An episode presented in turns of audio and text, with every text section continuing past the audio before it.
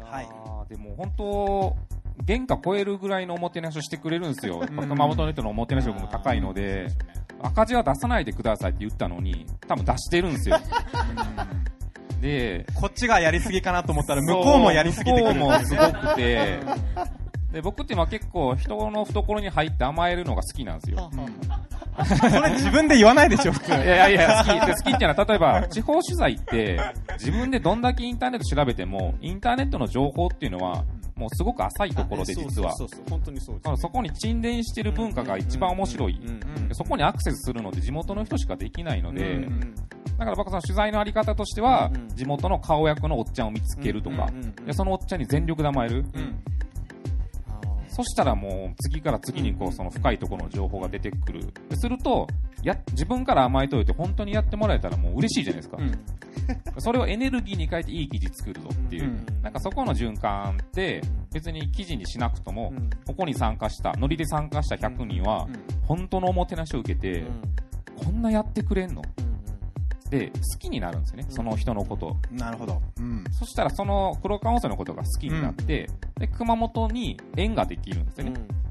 やっぱここまあ人ごとをどう自分ごごとに変えるかっていうと、うんうんうん結局まあ人と人と触れ合うでしかないので、うん。で、まあ、で、この人、まあ、結城さんっていう、まあ、その、300年ぐらい続いてる旅館のなんか7代目の人なんですけど、もうみんながこう宴会終わって最後じゃあマイクお願いしますって言ったらもうボロボロ泣き始めて、うん。もうそれまでこう気を張ってずっとやってきたのがみんなでわーってなったから、ボロボロボロって泣いて、なんかこう、ようやくなんかこの黒川温泉のなんか時間が動き始めましたみたいな、もうふわーってなって、僕も目真っ赤っかでしたね。やっぱその感情がどれだけ動くかで目の前のことに対してのこう記憶が強く結びつくのでこれはねな泣けましたね。うん。そうなんですよ。本当強い人で。エモいっすね。エモいんですよね。いいね。ああそうここここあのややっと動き出したみたいでポロポロって。そうなんですよね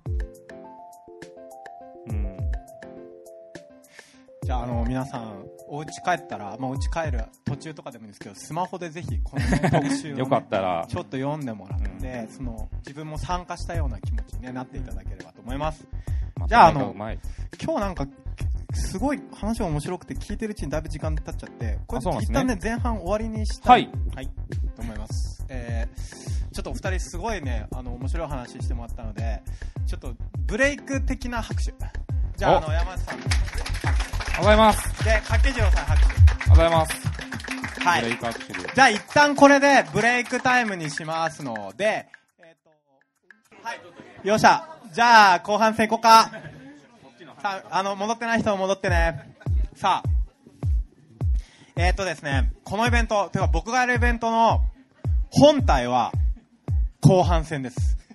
前半戦はトピックス出しなので、後半戦はですね、まあなんか僕あのトークイベントはライブと一緒だと思っていて、あのお音楽のね、やっぱりこう、大御所バンドのニューアルバムツアーとか行くとね、前半に新しいアルバムからの新曲聴いてくださいみたいな感じになって、3曲2曲ぐらい結構実験的な曲だったりして、みんなハテナみたいな。はいはい後半、後半になると、なんかいきなりもうギターリフになった瞬間にイエーイみたいな感じにヒット曲が入ってくるでしょ？で、それがね、後半戦だと思ってて。でたとえ、たとえおじさんがね、と ちょっと新しい言葉作んないで。はい。あの、クワガタおじさん。クワガタおじさん、はいまあおじさんっていいですね。はい。で、なので、なんかね、やっぱり後半は、あの、普通、質疑応答っておまけじゃん。だけど僕のイベントはなるべくたくさん取りたくてですね、えあの、後半にですね、皆さんからの言葉、まあ、質問でもいいし、感想でもいいし、あの、こんなことを連想しましたとか、私の場合はこうですとかっていうことをもらってですね、それを僕たちの方で、こうくるくるくるっと丸めてまた投げ返すっていうー、ことを、こう続けていくとですね、だんだんグルーヴ感出てくるんだよ。出てくんだよ。出てくる。なんかどんどん音楽雑誌のインタビューみたいな、うん。矢沢感出てますね。うん、ちょっとよろしく。よろしく。矢沢だった。行くんでよろしく。はい。じやりましょうゃあ、最初の一人はね、手あげるの難しいから、3秒数えて出なかったら誰かに振る。はい。じゃあ、何か言いたいこととか質問がある人、どうでしょうか？って、あ、いた素晴らしい。はい。じゃあ、えっと、なんか、あ、じゃあ、じゃあこっちのマイクで。はい。えっと、はじめまして。はい。えっと、高校2年の太田彩香て言います。あら。お願いします。高校生。またあの恋場に来たね。はい。あ、えっと、えっと先ほどのあの山内さんのおっしゃっていたスーパーなことをその作り出すための壁について私も確かになと思ってちょっと自分で考えてみたんですけど、あのなんか迷惑をかけるきっかけがあったらそれに行きやすいんじゃないかなって思って。なるほど、うんさっきのそのおじさんみたいになんか最初からやる気のある人というか協力してくれる人と始めるとどうしてもそのそういうなんか迷惑をかける人をできるだけこう避けて物事が進んでいっちゃうような傾向があるけどでもそれだったらあんまりなんかこう面白くないし、うん。まあ都会がこうして今成り立っているようになんかななんとなく成り立つみたいな。でだからなんとなくのことしか生まれない気がして、でなんか私はそれをなんか自分と重ね合わせた時に中学の時の合唱コンで、うん。その、まあ、希望者だけでやるんじゃなくてなんかやる気のない男子とかと一緒にするからそういうやる気のないない男子の中で一人なんか急に声出してくれるようになった人がいたら周りの男子も声出してくれるようになったと。でそれで最終的に金賞が取れてもうみんな嬉しいみたいな。あー高校になったら合唱コンなくなるとかなんかもうなんかみんなで感動が共有しやすくなるかなって思いました。なるほど。高校生ありがとう。ナイスな質問みんな拍手だよイェイイェイいや、もうね、高校生こんだけ勇気出して喋ったら、他の大人はね、何かね、そう質問用意しておかないとこれダメですハイレベルがね。求められますよ。大丈夫あのあのそ割と整理されてない球でもちゃんと投げ返すおじさんたちだから頑張ります。整理おじさんだから大丈夫なるほど。整理おじさん。はい OK じゃあ山内さんアンサー行こああ、そうですね。ううん今 あ質問っていうか、そうか、その迷惑をかけるようなきっかけみたいな話。あ、あ、あー言いたいこと分かった。なるほどね。ああ、そういうことか。うんそれはそうかもしれない。あの、なんていうのかな。結構ですね、その、その迷惑をかけるって踏み込んでるじゃないですか。で、あの、自分たちはこういうことやりたいと思うんだけど、あ、ニーズがないのでやめました。みたいなこと結構多いんですよ。やってみた結果、あんまり反応が良くないのでやめましたってことが多いんだけど、僕はなんかそれ少し違うと思ってて、別にまあ商売なら、まあもちろんやめなきゃいけない必要はあるんだけど、あの、きっとこれをみんなもいいと思ってくれるはずだっていうところがすごく大事だと思うんですよ。うん。そしたら今は大事だと思ってないかもしれないけど、うん。きっと、あの、分かってくれれば、うん。面白いと思うはずだっていうところがあれば、そのいわゆるさっきのその合唱コンみたいに、うんあの男子も今ダラダラしてるけど、うん絶対歌ったら楽しいはずみたいなところからあるから関わっていくわけじゃないですか。でそれってあのやっぱり一つの価値観を投げかけてることだと思うんですよ。自分はこういうのがすごくきっといいと思う。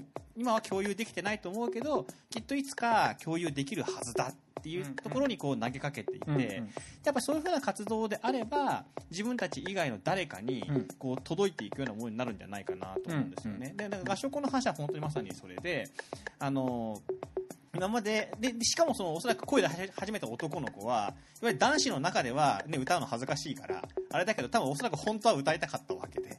でその子にとってはさっきのあのねあの柿城さんの話じゃないですけどなんかやりたいなと思ってた人たちの入り口をこうパーンと開いてるわけだからそこをきっかけにあやり始めると。でねやりたいことやってる人は生き生きしてるから、それに周りがこう感染していくように男子も歌い始めて、まあ、金賞みたいな、まあ、そういうふうな話ですよね、うん。だからそういうふうなそのやっぱりあのニーズがあるからやるとかうん。いうような話の一方でやっぱりもうこれが絶対いいと思うからやるんだとか、もちろん賛否はあるだろうけど自分たちはこういう価値観なんですっていうようなやっぱ投げかけっていうものがやっぱりさっきのそのまああのあなたの言葉によるとその迷迷惑だよね、うん。迷惑をかけるっていうところにあの人が踏み込んでいける、まあ、すごい一番のこうきっかけになってるのかなと。思います、あのこの間僕イギリスにしばらく行っていてそこのイギリスのねトトネスっていう、まあ、ちっちゃな町があるんだけどそこの中にね、えー50人しか生徒がいないシューマッハカレッジっていう不思議な大学があってでそこの学長があのインド人のあの元お坊さんのサティッシュさんっていう人なんだけどそのサティッシュさんに会っていろいろいろんな話をこうしていたんだけど、まあ、今の話とよく似たような話が出てきていてどうやったらハートウォーミングなコミュニティが作れますか？とかどうやったら自分と価値観を共有してない人たちがいっぱいいる中でなんかこうある方向性に向かってこう進んでいくことができるか？とかあとはあのこの間ちょっと山内さんとも話したんだけど、まあ、やってるけどいろいろ立場の違う人も他にいっぱいいるじゃん。あなたのやってることは無駄じゃないの？とかっていう問いかけがいっぱいありますと。でどう考えたらいいですかっていう問いに対してサティシさんが答えたのはすごく面白くてハートウォーミングっていう言葉はすごく面白いと。でハートウォーミングってことはどういうことなのかっていうと心が温かいということだ。でうん。あなたは心が温かいコミュニティを作りたいのだったらまず一番最初に心を温めるのはあなたからだと。でその結果から考えてはいけないとでどれだけ自分の心をこうに火を灯して1人でも2人でも巻き込んでいけるのか。でその延長線上に大きなコミュニティだったり社会を変えるっていうことがあるからそこは俯瞰して考えないで自分ができることは何か自分が1人でも伝えられることは何かっていうことを一生懸命考えていくと結果としてコミュニティができてるとか結果として課題解決があるんだっていうようなすごくいいことを言っていてまさにその今さっき言ったその合唱コンクールの時にあの男子がその歌うようになったのはその熱が届いたからだったと思う、うんだから心が温まったっていうねことだったと思うだそれは本当にぜひずっと続けていってほしいなと思いましたお名前、えっと、太田太田さん太田さんねはいぜひいい話でしたありがとうございますいやー、すごい。平子君もやっぱ引き出しありますね。何でもちゃんと投げ返すぞっていう。うんあのその辺ぐらいしかちょっともう最近ちょっと存在価値ない そんなことないじゃん。急にそう急、急。はい。よっしゃ。じゃあ、じゃあ次行こうか。じゃあ、えっ、と、聞きたいこと、言いたいことある人。二人、ここ、いや、大丈夫、大丈夫。あの、生理おじさんだから、投げ返しおじさんだから大丈夫。あの、なんでもいい。あ、じゃあ、はい。ありがとうございます。あ、あじゃあこっちから。はい。はい。じゃあ、お名前ちょっと名乗ってもらって。細川と言います。はい。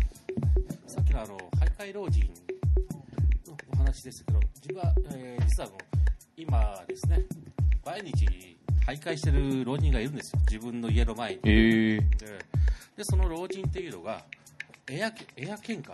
エア喧嘩を空中に向かってですか？空中に向かって。ありますねお。前こらーって。はいはいはい夜中の11時とか12時とか、まあ2時ぐらいですね。うん毎回通ってるんですけど、その対処っていうのはやっぱ、市内持って殴り行った方がいいんですかね？それとも、優しくこう、むしろあ自分が相手になると。相手に、うん。あ、なるほど。お前いい加減にしとけよ、ね夜中の2時とかまだ寝るじゃないですか。お前こらーって起こされるんですようね。ん。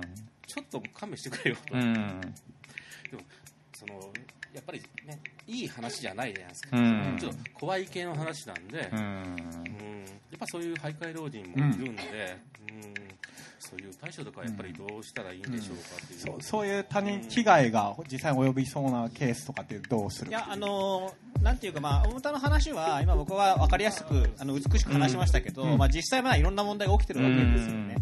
で、あのーなんていうのかな、あの、今、でも実実際現実問題としてはやっぱりそういうふうな、まあ、リリアルにいろいろ困ってるとかいう話がまあすごく多い中で、あのーそれでもどういうふうな環境を作っていくのかっていうようなことを、まあ、今から考え始めるって多分まさにその段階だと思うんですよ、うん。夜夜にその徘徊してるんで、あの近所の人も知らないっていう人が結構いるんですよね。うん8時ぐらいに通ったんで、ああんな人が本当におるんやねっていううちの両親とかも、そういう話になったんで、そのきうん、地域としては、まあ、どういう、まあ、警察とか見回りとかあると思うんですけど、うんだからやっぱそういう方々、まあ、そのこれなかなか難しいんですけれども、ただただそのあのどういうふうにただこ声かけをするとかですね。でその人間関係いかんであの認知の、ね、状況ってあ多少の変化を見られるからですね、でそういうふうなところにこうアプローチしていくとか、まあ、具体的な処方箋こうそういう場合にこうしたらいいですよみたいないや殴るのよくないですね、あの殴るっていうかそのつまり、あの追い込めば追い込むほどあのどんどん状況悪化するからですね、それはもうはっきりしてるのであのそうじゃない形をどういうふうに作っていくかってことで、うん。あのいうのはありますよね。うん。だからそのこういう時にはこうしたらいいですっていう風な分かりやすいこうマニュアルみたいなものには多分おそらくなかなかならないと思うんですけれども、ただあの確実にそういう風な状況が増えていった時に、うん。それを完全にこうシャットアウトして、まあ、うん。どっかの誰かがなんか、ね、聞こえないようにしてくれないかなっていう風に考えるか、それとも自分たちでこうなんか少しでもうん。関わり作りながらなんか少しでも変えていけるようなことができるかっていうようなことを、うんうんまあ、近隣の人と一緒に考えるかと。で、うん。僕はやっぱりかなり難しいと思うんですよ。っていうのはそのもう僕はものすごい山口のど田舎出身なんですけども、うんもうど田舎の感覚ではもう絶対もういられないんですよ、うん。もうプライベートが続けで、うん道歩いてたらなんか何してるかがすぐ続けて分かってるみたいなような状況にやっぱりもう人は戻れないし、かといってこのと都市の中であのおお互いが完全にプライベートが確立されて、お互いのことを、まあ、マンションの隣に住んでる人も知らないとうん。いう状況の中からたたまたま隣とか近所で暮らしてる人とどういう関係を作っていくのかっていうのは多分日本史上初めてだと思うんですよそういう状況に来たのが。うん。でその時にやっぱりこう仲良くなんなくていいからうん。マブダチとかになんなくていいんででも話はしてうん。関係作ってこういう風にしていきましょうっていうような、まあ、やり方とかマナーみたいなものっていうのをやっぱ今のうちからやっておかないと結構やばいなと思っていて、うん僕とやっぱそういうところからなんか地域とかに関わってる感じですね。うんうちはなるほど。なんかね、最初に言ってたその、業の話じゃないですけど、あの、僕あの、そろそろ、ゲットーの話はしたい。あ、で、ちょうどその質問で僕今、東京の、うんえー山谷、山谷のドヤ街っていう、まあ、明日のジョーの舞台ですね。そこのすぐ近くに住んでるんですけど、そこの住人たちって、そういう問題に対してすごく寛容なんですよ。で、日常的にそういう人が多いっていうだけなんですけど、で結果、諦めるというか、その状況に対してどう付き合うかっていう物差しが変わらざるを得なくなってくるんですね。まあ、いろんなエピソードあるんですけど、例えば山谷で言うと、ここでおしっこするなって張り紙があるじゃないですか。うん山谷の場合はここでうんこするななんですよ。これですごいじゃないですか。おしっこはもういいと。流せば雨が流してくれるけど、うんこはやっぱり、ちょっとねちょっ、とね、土、コンクリートの上だとそうなんですよ分解しないからね。そう、発酵ね、うん。そうそう。で、すごく象徴的なエピソードで、で、まあ僕もやっぱ近隣で結構、わーって叫んでるおっさんとか、やっぱ出身が大阪なんで、ん空中に向かって喋ってるおっさん率って結構大阪はトップで高いんですよ。でもこれが日常的に目にしてちょっと慣れてくるんですよね。で、逆に僕楽しむようになったんですよ。それはまあちょっと自宅っていうのはまた違いますけど、ある日なんかその大阪の重曹っていう汚い商店街。駅前がションベン横丁っていうどうしようもないところなんですけど、そこでこう電気屋さんの街頭のテレビで、パイレーツ・オブ・カリビアンやってたんですよ。んずっとジョニー・デップに突っ込んでるおっさんがいて、なんで帽子かぶってんねんみたいな。そういうのずーっとやってて、すごいな。で、1時間経って戻ってきたらまだやってたんですよ。ここの 5?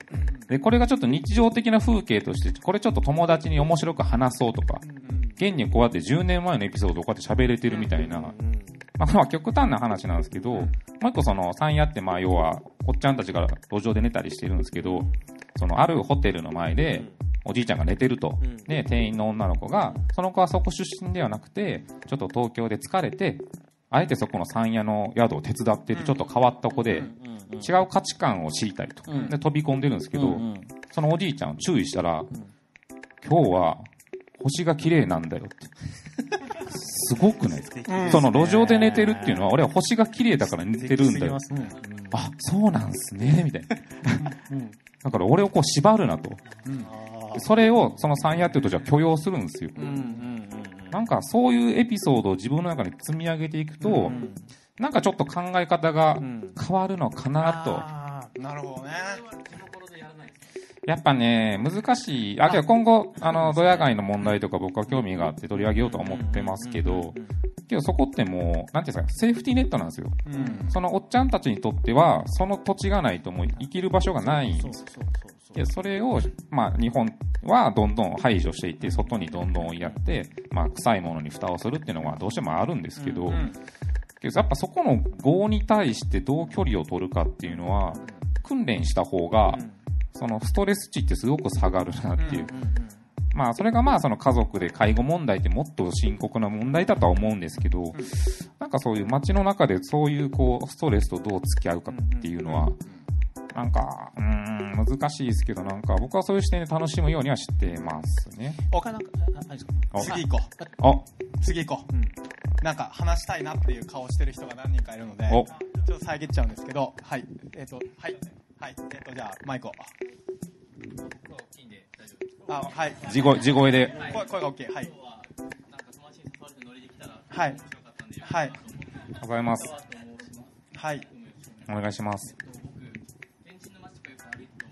キャッチの兄ちゃんとかに、すごい、乗ってきませんかみうたいな。ん。はいその人に、いやとかじゃなくて、あ、今から僕カレー食いに行くもう決まってるんですよ、みたいな。うんあ、カレーなくて、でもうちの店もカレー美味しいのあるんですよ、みうたいな。ん。ちょっとした会話がすごい好きで、うん。それみんなにすごい驚かれるんですよね。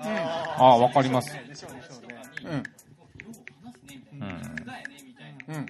いや、それが僕にとって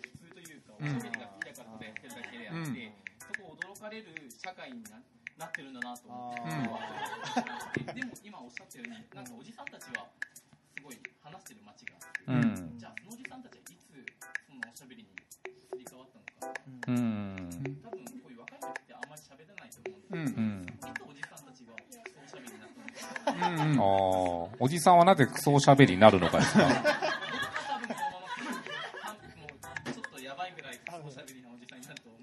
はいはい。うんうん。あのー、なかなか興味深い話だね確かにこれね。おじさんのおしゃべりか。そうだね。エア、ジョニー・デップにエアツッコミを入れ続けるおじさんはどのように誕生するかっていう話ですね。ああ、なるほど。そっちなんですか？あ、違うのかえっと、ちょっと違った。えっと、どういう理解ですか？いや、単純にその、まあ僕とかその編集者、ライターって知識量が圧倒的に増えていく職業なんですよ。その人と喋って、うんまあ本を読むような感覚でうんどんどん知識を入れてそれをアウトプットするっていう、記憶の定着が強い仕事をやっていると、人に言いたくなるんですよ。で要はもう雑学おじさんです、ただの。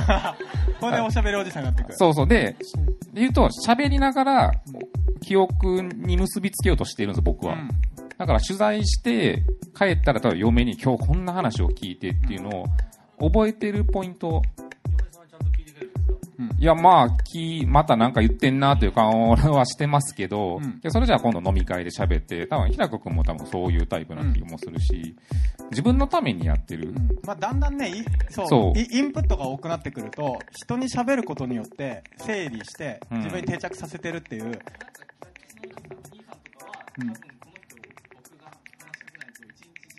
ああそういう気遣いうん。ああ、はいはい、わかりますよ。うんせっ。かく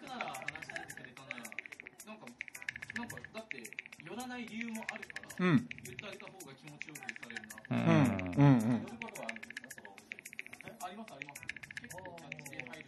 うん。なるほどうん。なるほど。いやけど、すごくいい、いいと思います。あの、世の中的に多分、そんなに割合お多い人ではないと思うので、そうね。そのまま貫いてほしいし、そこで新しい芸を生み出してほしい。なんか、むしろキャッチしてきたお兄さんに何か売りつけるみたいな、うん。ミイラ取りがミイラになるみたいな方法論ちょっと。いやーいや僕も、僕も同じタイプなんで、ほぼ一緒だったら服屋さんの店員さんとめちゃくちゃ喋って、なんかもう、背中を押してくるきっかけをもらう。だから物を買う時とかっていうのは基本的にその店員さんに乗っかって、本当っすか？とか、うんいくらさ、めっちゃ安いっすねみたいな。じゃあもう買いますみたいな。うん。結構そういうのは習慣でしてると、なんか買い物自体も楽しくなりますし、次行ったらその人が覚えてくれるだろうなとか、なんかそういうのをこう自分の日常の中に作っていくと、結構その人付き合いの懐に入る、うん。その一歩目が早くなる。訓練ですね、これは。うん。はいはい。基うん。うん。うん。あの、T シャツ作ったらどうですか？私はし話したいっていう T シャツを。うん。まあ、けどそこの需要はめちゃくちゃありますからね。うん。それで、いその T シャツを試しに着てみて、起こったことのレポートを僕に送ってほしい。ああ、確かに。いや、だ気になるじゃん、だって。はい。よろしくお願いします。いや、いいと思います。いいと思います。いいと思うし、なんかノートの取り方がすごいんだけど、これ何なんですか？ちょっと皆さんに見せてあげてください。めちゃくちゃメモ取ってますね。これこれこれこれ。こあか、、マインドマップみたいな。ちょっと後ろの人にも見せてあげて。はい。これ、これ何なんですか？これ。自分のためにこんな綺麗なメモ取んのああ。なるほど。はい。めっちゃいいじゃないですか。めっちゃいいじゃないですか。会議にいるとめっちゃいい人ですね。うん。呼んでください。ちょっとこれからもう才能開花させてもらって、なんか、あいつほどおしゃべりな、すべてにおいておしゃべりなやつは見たことがないって言われるぐらい、はい。しょうがもあります。はい。多分、はい多分ほほっといても大丈夫です、この人。僕ら何も言うことないな。よっしゃ、じゃあ次の人行こう。さあ、では、えっ、と、他に何か聞きたいこと、話したいことある人、次々と行こう。さあ、どうかな？あ、同じ、同じ人に回だ。一人か。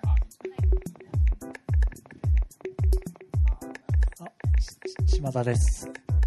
はい。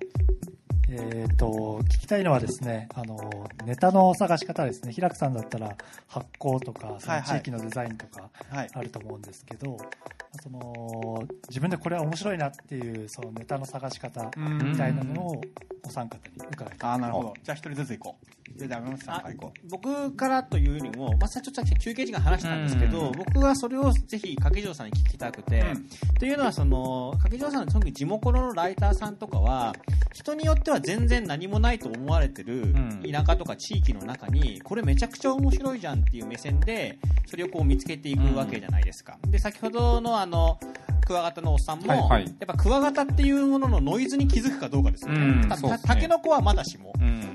クワガタみたいなところで、うんあのノイズの面白さに敏感でああるってことだと思うんですけど、うんそういうようなそのあの面白がる視点っていうのを例えばそのライターさんとかをこう育てたりする時とかに、うんどういうふうにやってるのかっていうのは僕はすごく気になるので、まあ、ぜひそこから伺う。聞きえればたいね。ああ。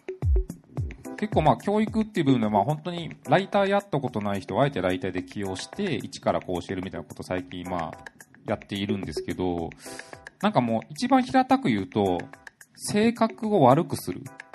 おーなるほどねえちょ、詳細もっと、えーっと AWSK。あの、基本的にその面白いことを見つけるって性格が悪いことだと僕は思っててで編集者って性格悪いんですよ。で、か、か、風岡直弘が、タケノコで、硬い桃で、クワガタでって、多分やばい人だって僕は思うんですよ。だからその、やばい人の経験値を積んでいくと、あ、この人はどういうタイプか、なんとなく分かってくるんですよ。だから、クワガタってなんだろうなとかって、きっと変なおっさんがやってんだろうなって、意地悪な目線なんですよ。ああ、分かった分かった。いや、だからそれすごく分かって、その僕はその、すごい田舎出身って言ったんですけど、あの、山口の田舎なんですよ。で、山口の田舎って本当に田舎だから、うん人を見て笑うんですよ。基本的に。そういう文化なんですよ。うんで、あの、本当になんかもう、ちょっと変な人がいたら、うんそう、マジやばいわとか言って、笑うような感じなんですよね。で、僕は福岡に来てそれをやると、ドン引きされるんですよ。ああれ笑っーちゃダメだろ、みたいな。はいで、福岡の人やっぱりすごいなんか後期で、なんかお笑いはお笑いの人たちだから笑う。えー、ナチュラルに面白い人は、これは笑ってはよよくよろしいものではない。はいはいはいみたいな感じが僕の、これは僕は田舎的コンプレックスで言うと、まあ、そんなような感じを感じるんですが、あの、今の意地が悪くなるっていうのは、つまりそういうことですよね。そうですね、まあ、ある種面白がる目線で見てみる。まあ、大阪っていう土地がそうさせているのかもしれない。まあ、要は、その相手の欠点とかコンプレックスをいじって、まあ、それ相手がどう受け取るかって、まあ、相手次第なんですけど、やっぱりそういう、まあ、環境がまずあるんですよ。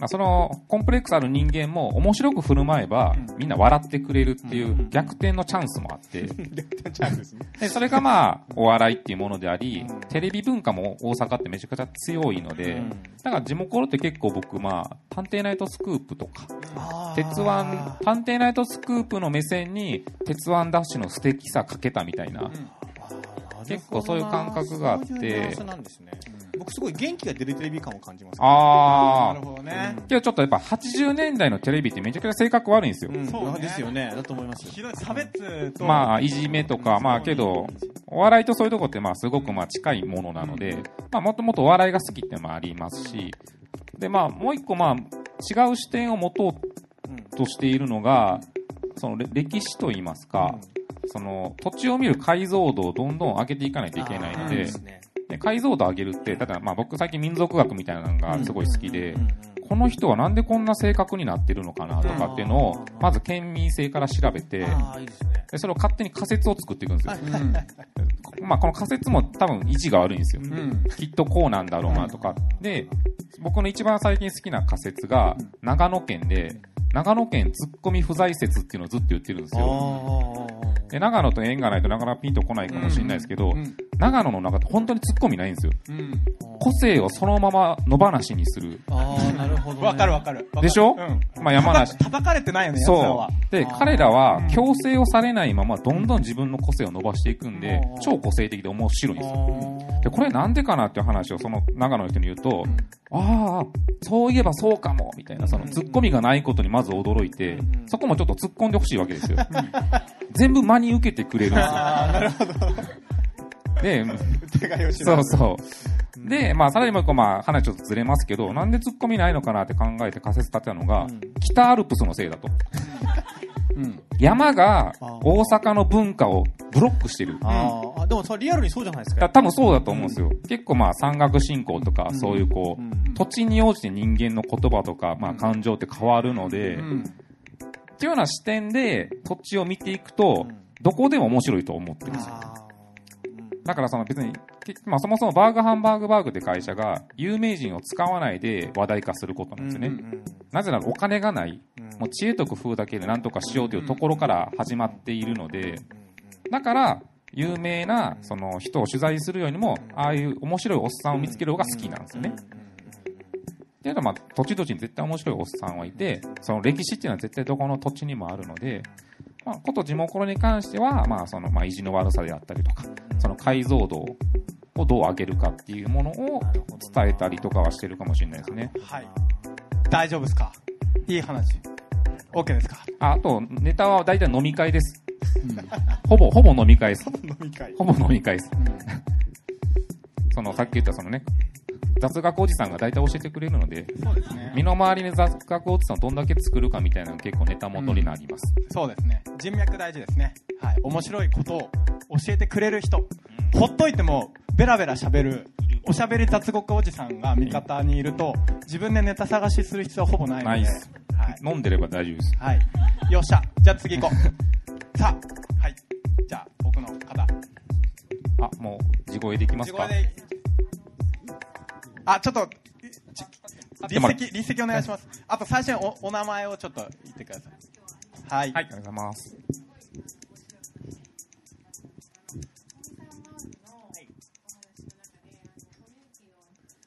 はい。うん。うん。うん。うんうんうんうんうん。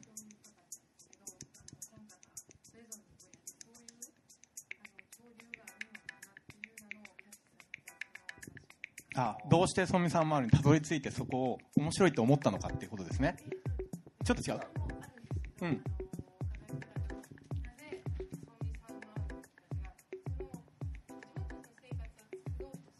うん。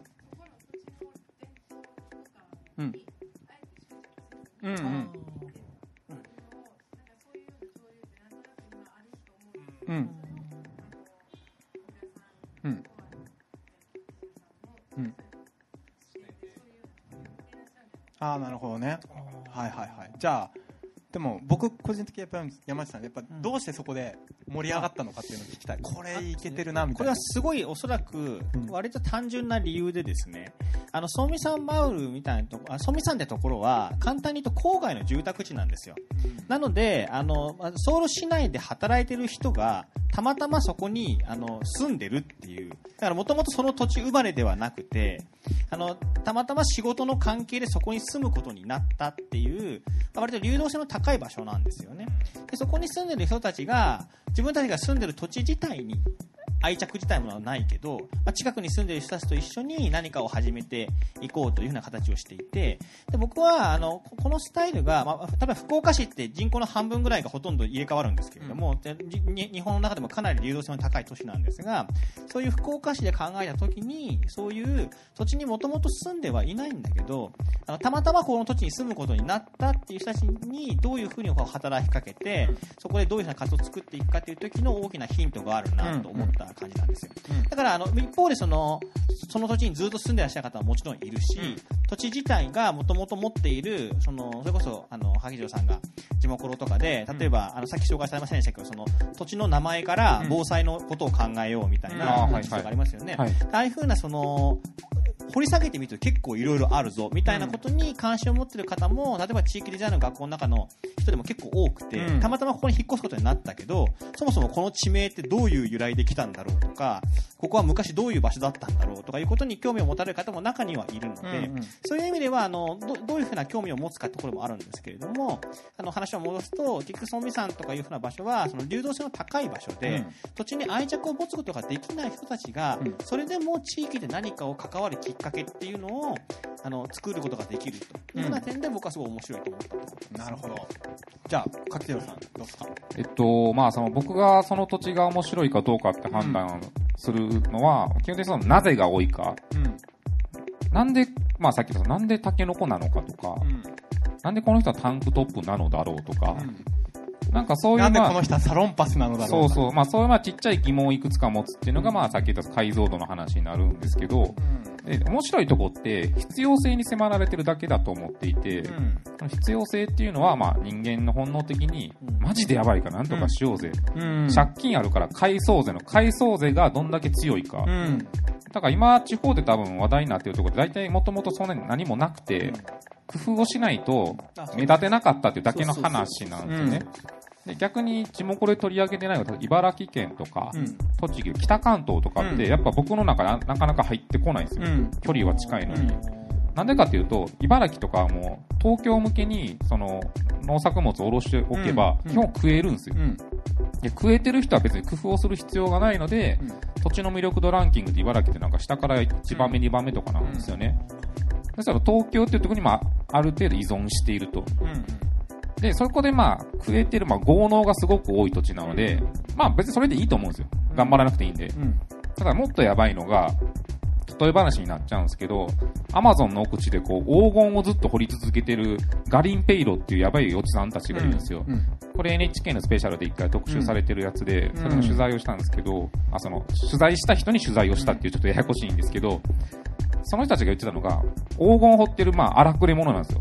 犯罪者とか、うん、俺は人を殺したことがあるぜって言って、うん、なんかお腹にこう刺し傷があって、みたいな。うん、でその人たちは、いつか一攫千金を狙ってるわけですよ。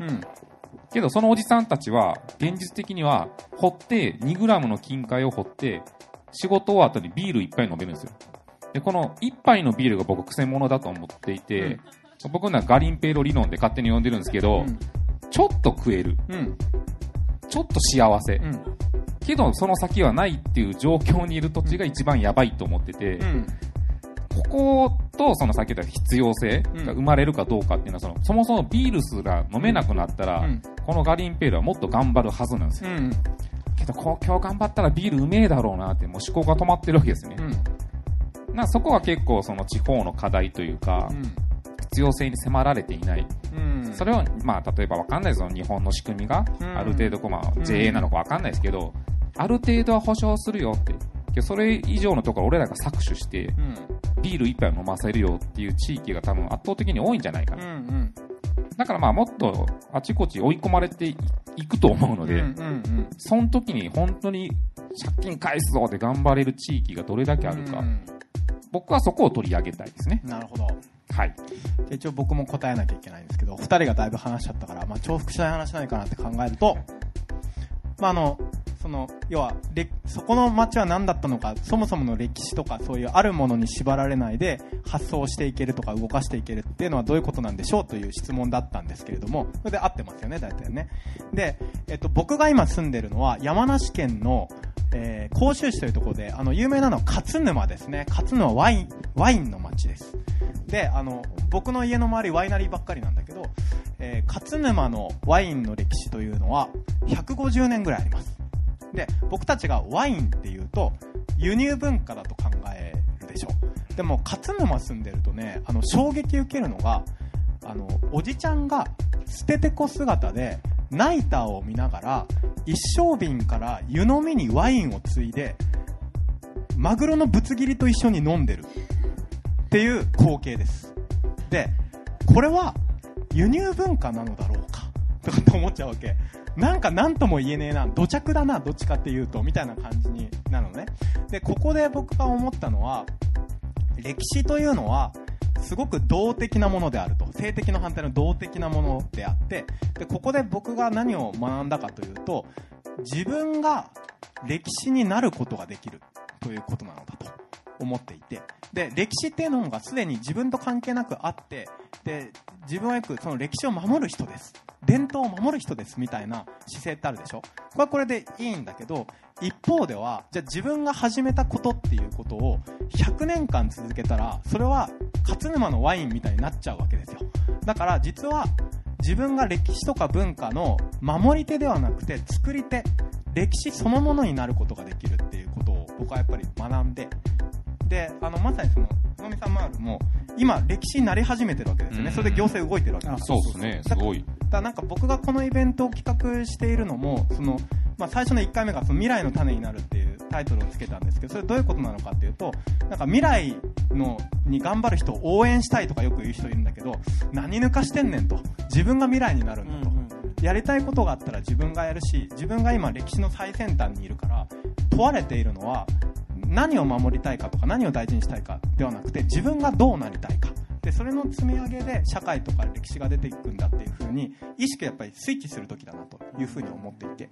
でソミソンマルがまさに面白いっていうのはそのなんかこう普通のおじちゃんおばちゃんたちが一生懸命やってたらそれが歴史になってきてる。っていうところだと思う。で僕たちはそういう自分たちが歴史と社会を作るっていう転換点に立っていると思います。だなんかこのイベントでぜひねあの面白い話を持ち帰ったらなんかこういう面白い話があったなってあのお酒飲んで忘れてもいいんだけどぜひそれをね未来の燃料にして自分が未来になるっていうことをやってほしいなというふうに思ってるんだけどどうですか、いい。いいですか？大体良かった。いいいい感じ、うんいい感じだったうん、オッケーオッケー。よっしゃ、僕の今日の仕事はなんか終わったあるけど、えっと、ちょっと、あの、編集長が、あと、あと、あと5分ですとかさっき言ってたんだけど、もう一人だけいいかな、最後に。はい。じゃあ、あ、あ、じゃあ、奥から。じゃあ、ちょっと、コンパクトにして、二人行こう。はい。あの面白すぎてビール3杯も飲んじゃいました。ああ、ありがとうございます。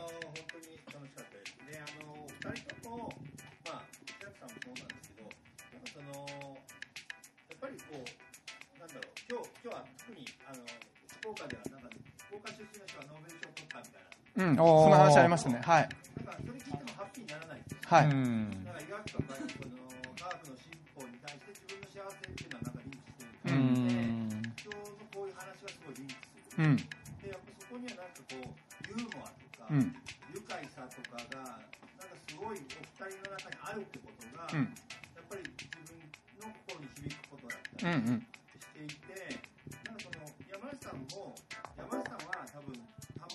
モリのボキャブラで言うと渋地なんですよ。渋ちぶち。ボキャテンだ。渋懐かしいネタ出たな。素 敵うん。うん。で、まあ、バカバカまでいかないんですけれども、まあ、インパクトあって、ま あざいますなんかそれぞれの、なんかその社会に提供する、うんなんかその愉快さってうすごい素敵だなと。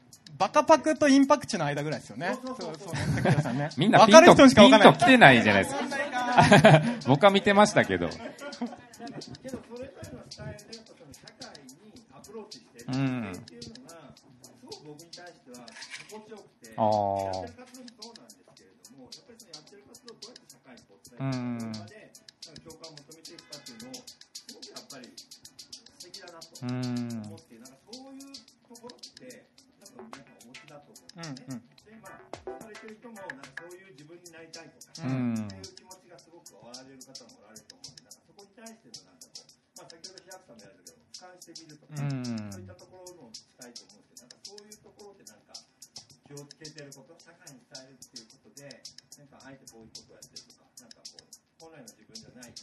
うあ伝え方の工夫ですね。はい。はじゃあコンパクトに答えとこコンパクトに？う。うん。社会すっげえさっきからプレッシャーかけられてるんだよ。は、早を終わらせろや。確かに。まあ、けどなんか、僕がその別に社会問題に、まあ歴史でも何でもいいんですけど、人ごとにしたくないから自分でアクセスして飛び込むっていうだけですよね。それ当事者の人の声を聞くと自分ごとに変えるっていうのがさっき熊本があったので、まあ本当それをちっちゃく積み重ねていったら結局社会問題にたどり着くんですよね。だから僕、地元始めるまで全然歴史とか街づくり一切知らなかったんで、1年半でこんなにわーって情報入ってくるんだっていうのは、まあ、僕の今の仕事がすごくまあありがたいので、まあ、それを生かして、なんかこう、社会に対して貢献するっていうか、社会人としてのなんか務めっていうのが多分あるんじゃないかなっていう。うん。なるほど。うん。山内さんどうですか？えーとですね伝え方の工夫。そうですね。あの、まあ伝え方の工夫というか、僕はとにかく、まあ、僕はまず自分自身が考えてることが、そんな面白いと思ってないんですよ。うん。なので、とにかく誰かに話すんですよ。うん。これ、こう思ってんだけど、どうかなみたいな感じを話して、で、大抵の場合叩かれるんですよね。うん。まあ、うちのドネルモの事務局長の宮田ってやつがとにかく叩くんですけど、うん。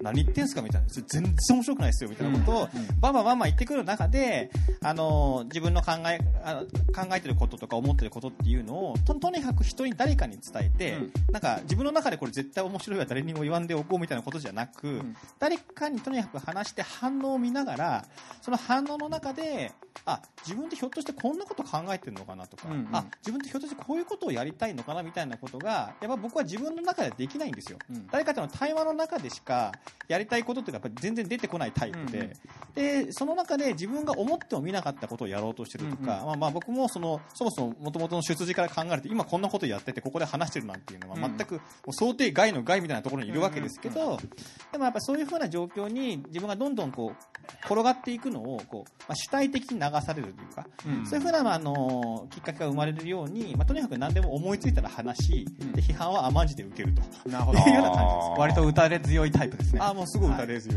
まあ、けどその恥を捨てるってめっちゃ大事だと思いますね。あ僕ほとんどないです、あんまり。うんそんな自分の考えたことに関してう言うとです。ん。なるほど。えっと、僕で言うと、僕あの、自問自答を高速で繰り返すというポリシーがあってさっき、いや皆さんは未来の一部になるんですよとかいいこと言った後に、超、言ってる瞬間は超信じてんだけど、その一瞬後に、母こいつ何言ってんねんみたいな、自分バカにしてるっていう、なんか自問自答がすごいあって、で、一時期その、なんかすごい自問自答する自分に愛想を尽かしてたこともあったんだけど、最近やっぱりこう、自問自答をどれだけすごいスピードと振れ幅で繰り返せるかっていうことが、まあなんかその、一つ何かその、本質をつくための方法論であるという。だからなんか自分が言ってることすらも性的なものじゃなくて動的なもの。この振れ幅の中で、その人なりに受け取ってもらうっていう、なんかこう、そういうものをちょっと最近考えてやってるので、本当に信じて言うんだけど、言った次の瞬間に疑ってるっていうことをいつもやってますね。うんはい。ありますね、感覚ですねじゃあ次行こう。もう一人、ラスト。すいません。また行くんかいと。は ぜひぜひ。じゃあコンコンパクトにお願いします。すいません。あ、えっと、私、実績お願いします今日まで、あ、お名前を。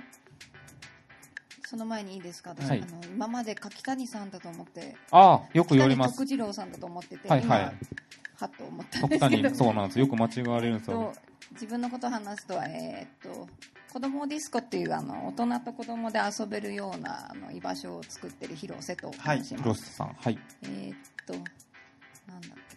あ、嫁ぎ先がお寺で、私も一応浄土真宗の僧侶をしてるんですけど なんかいろいろとやることがこうあちこち行くせいでですね、こういろんなことをあのさっきおっしゃってたように、こうずっと問いを続けながらこう迷ったりあこうかなどうかなってずっとこういろんなことをこう問いながらやってるんですけどあのお三方はその問いというか迷いが出た時にこう立ち返るものというか自分を奮い立たせるような原点みたいなものがあれば教えてもらいたいなと思います。はい、じゃあ、じゃあ、じゃあ、カティさんが行こうか。